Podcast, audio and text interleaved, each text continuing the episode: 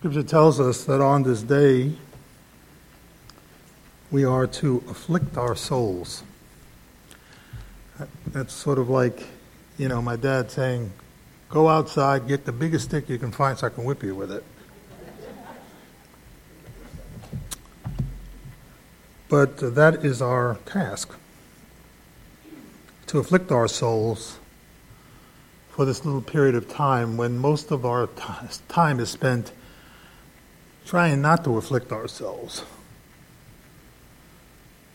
So it's very difficult to be honest with ourselves in this way. And yet it is completely necessary, like the festering wound that has to be completely cleaned out before real healing can take place. And I want to talk about that idea of healing tonight. Because the point of the matter is not to merely afflict ourselves. That's not that would be masochism. The point isn't to make ourselves feel bad. As Paul says, I don't want you to just feel bad, but I want you to feel sorrow to the point of repentance. And that's the point. That we should feel bad enough that we're willing to do something about it. Like Jared taught us on Saturday, you can want something, but you want it enough to do something about it. And that's what I want to talk about. From Psalm 32, uh, Melech David teaches us about healing. You may know that that psalm was written in the wake of his uh, infidelity with Bathsheba. You recall the incident. He didn't go to war like he was supposed to. He wasn't doing what he was supposed to be doing. Went out on the balcony one night and saw this lovely young woman and seduced her. And I can only imagine what was she going to do about it. He's the king, after all. And he was confronted by Nathan the prophet. And he had options at that moment. He was indeed the king. He could have done anything he wanted. He could have had Nathan killed right there. He could have said, Hey, who are you to tell me? I'm the king. The scripture teaches us that no, he fell on his face in front of his entire court and humiliated himself, afflicted himself as a result of that sin. But in the doing of it, there was healing for David. It was real healing for him.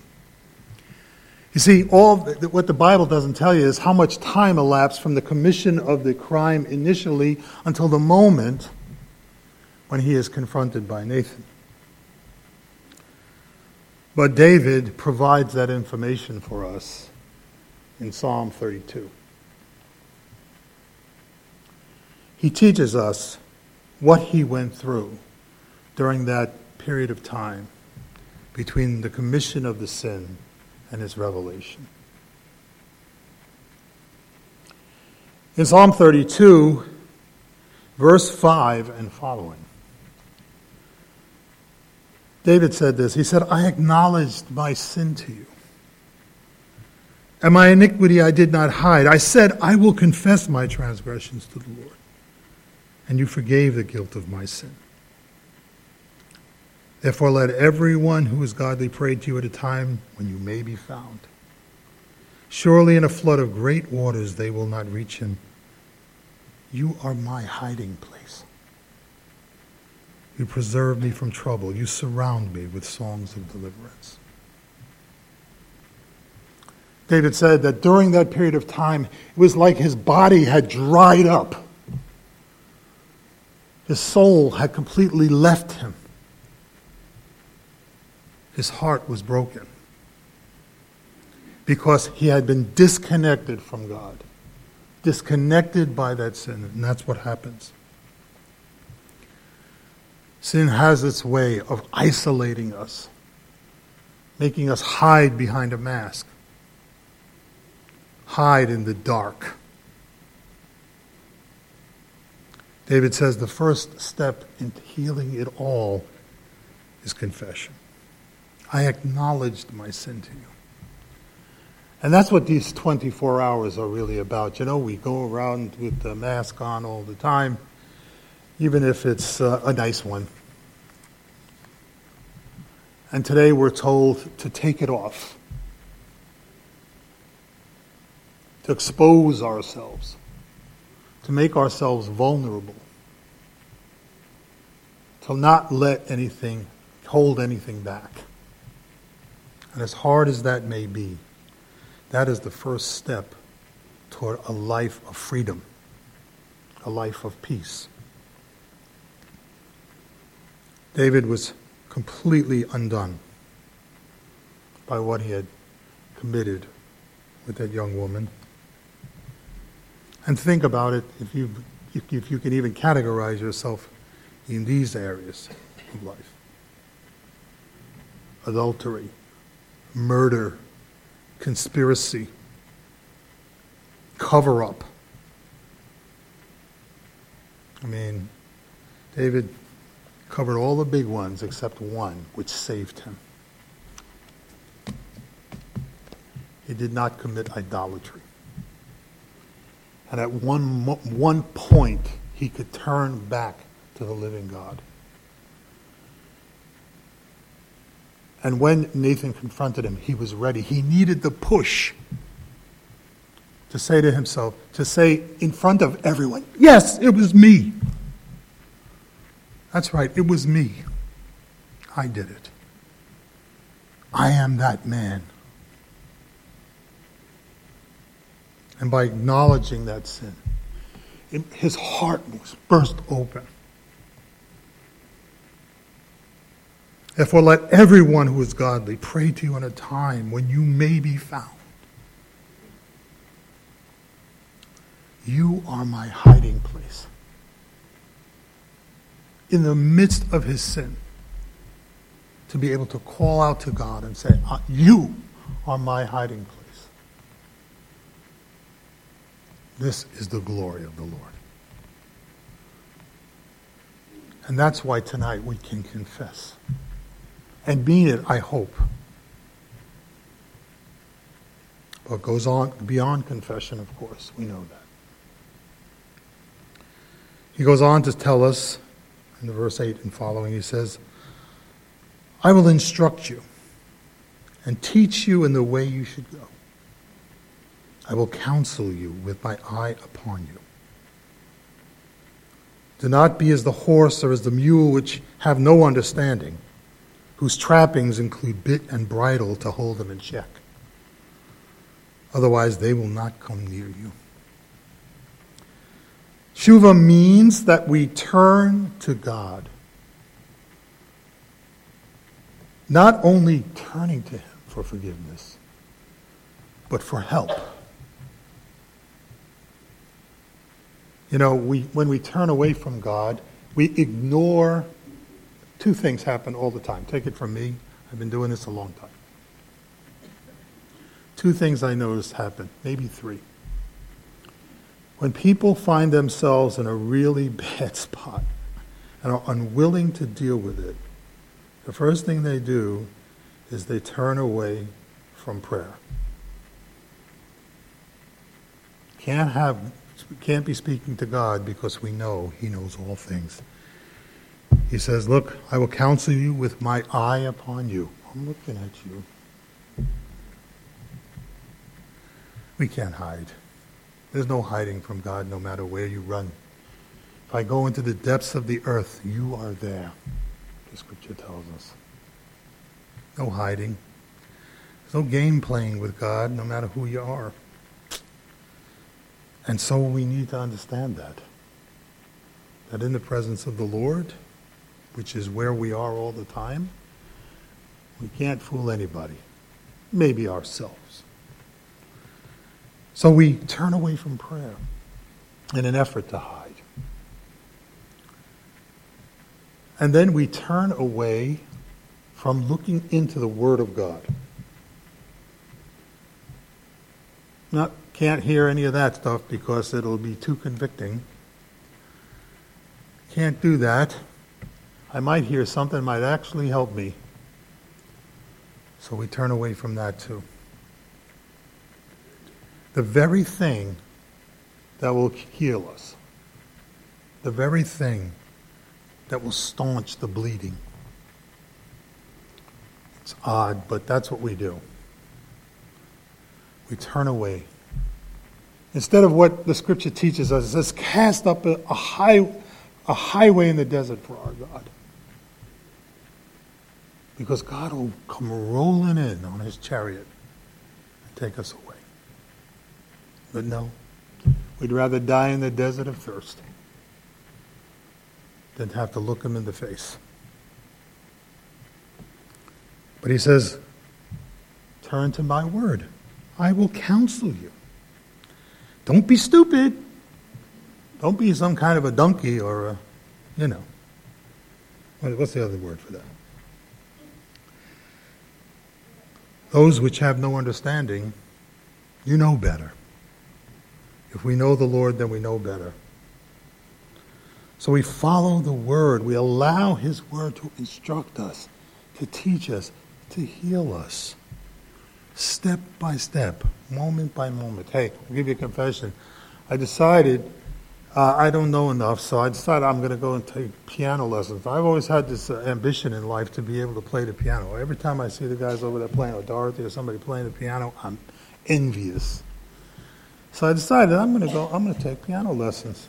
So I started. I, you know, bought a bunch of lessons, and I'm going up. And Stephanie's teaching me every every week. And uh, and I and I have a keyboard, and I'm practicing every single day. Now let me tell you what. It's a drag and I can hear the tune that I'm trying to learn right now in my head uh, over. You know how you get a, a, a, a, tune stuck in your head, you can't get it out? Well, I'm stuck right here. Well, it's going on in my head right now. Get out. But darned if in a week or so I'm not going to have that down pat. I'm getting there. Yeah? Rhythm of the Rain. You know that one. I will have it. And maybe one day I'll be playing over there for, you know, once. One song. But that's how it works repentance. It's a minute by minute, day by day, week by week, hour by hour kind of thing. Today, if you'll turn to the Lord. So we have to reveal it, admit it, confess it openly. That's what this week is. This, these two days are about. We confess all these sins, whether we think they belong to us or not. Because one of them or another does belong to us. We need to say it openly and publicly. But that, then we have to turn from it. Say, no more of that. I'm going to be somebody new. I'm going to learn a piano this week. I'm going to learn a new way of thinking about that. I'm going to learn a new way of doing that.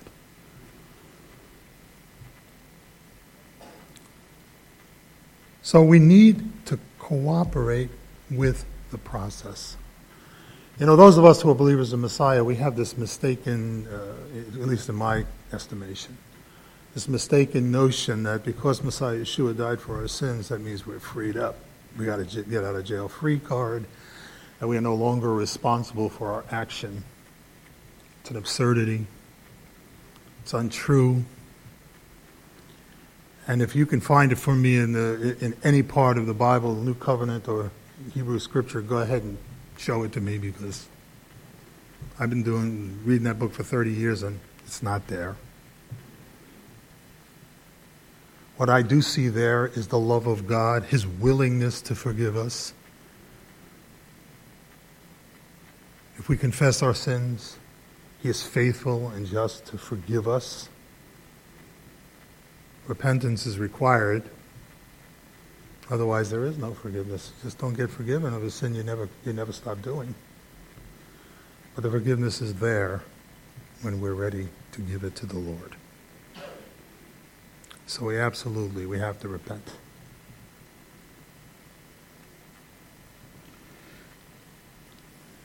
There's one last thing people do, and that is that they reject fellowship the company of God's people. This has happened to me so many times, it's uh, painful. But I understand it. Who wants to be reminded? That's the problem with sin. It hurts too much.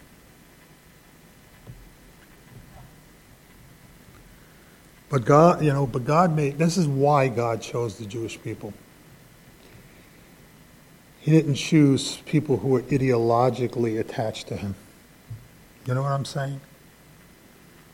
God could have done that. He could have said to Abraham, Listen, here's what I want you to do. I want you to go out into the world and find anybody who believes like you do.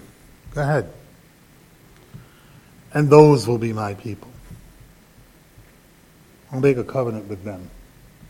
That's not what he did. He said to Abraham, You and your children, and your children's children, and their children, for every generation hereafter. So we Jews are stuck with it, whether we like it or not. And we're stuck with him. And you know what? He is stuck with us. So no matter where we go, no matter what we call ourselves or what we do, we are the children of Abraham. And there's no getting away from it. Not in this world or in the world to come. That's how he did it, to show us that the day would come when he would open the doors to all the world, that it would not matter, that once we are his people, we are his, and that's it.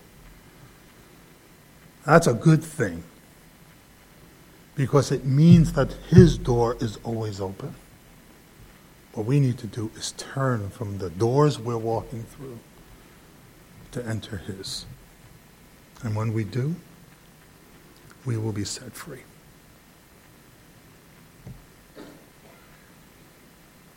But there's one more thing. And maybe this is the hardest thing of all.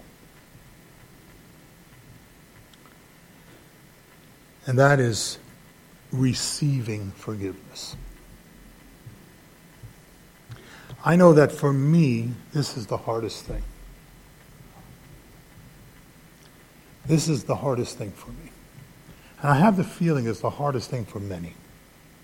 To receive the forgiveness, to really feel forgiven. You know, this marvelous story about David uh, there's a bitter irony in the story for me. Because if you know the rest of the story, from the moment that David did this, even though he wrote this beautiful psalm afterwards and Psalm 51, which we love also after that, there's a part of me that believes that David never, ever felt completely forgiven for what he did. If you read the book of 2 Samuel, David's life goes like this. If you read the books of Samuel, 1 and 2 actually, David's life goes like this. Right up until 2 Samuel chapter 11. And then from there, it's nothing but a descent until his death. You know, after that, you know, we had this, the problem with Absalom, his son. One problem after another. Murder in his own household. The man never had a day of peace thereafter. And partially, I think it was because of the way he dealt with that, you know? When Abner and, uh, I'm sorry, when, uh, when Absalom and his brother, what was his name? I'm forgetting his name now. Well, you know, his brother and he loved his sister and blah, blah, blah. It's crazy. It was a, mad, a madhouse in the, in, in, the, in the palace. David could never deal with Absalom properly. He should have dealt with him. But he couldn't because he had never forgiven himself for the sin he had once committed. How could he blame his son when he himself had committed that crime? And so, it, one sin in which we cannot forgive ourselves can perpetuate sin in others, sin in our own lives, again and again and again till we're undone. And so I'm begging you, if you have something you need to be forgiven of, God is willing to forgive you of it. But receive the forgiveness. When God says we're forgiven, we're forgiven. It's over with. Let's move on from here. Let's just not cover old territory, okay? You remember the story. Yeshua has brought a woman in adultery. And after he deals with the crowd, what does he say to her? Sister, go. You're forgiven. I forgive you. Just don't do it anymore. It's no good for you. And he meant it. Her slate was clean. Some say that was Mary Magdalene. Could be. Doesn't say in the text, but if that's true, then, then she lived a life of forgiven woman from that time on. And we need to receive that forgiveness. Let's be completely healed from whatever it is that's troubling us, whatever it is that's holding us back from a relationship with God that is full and complete.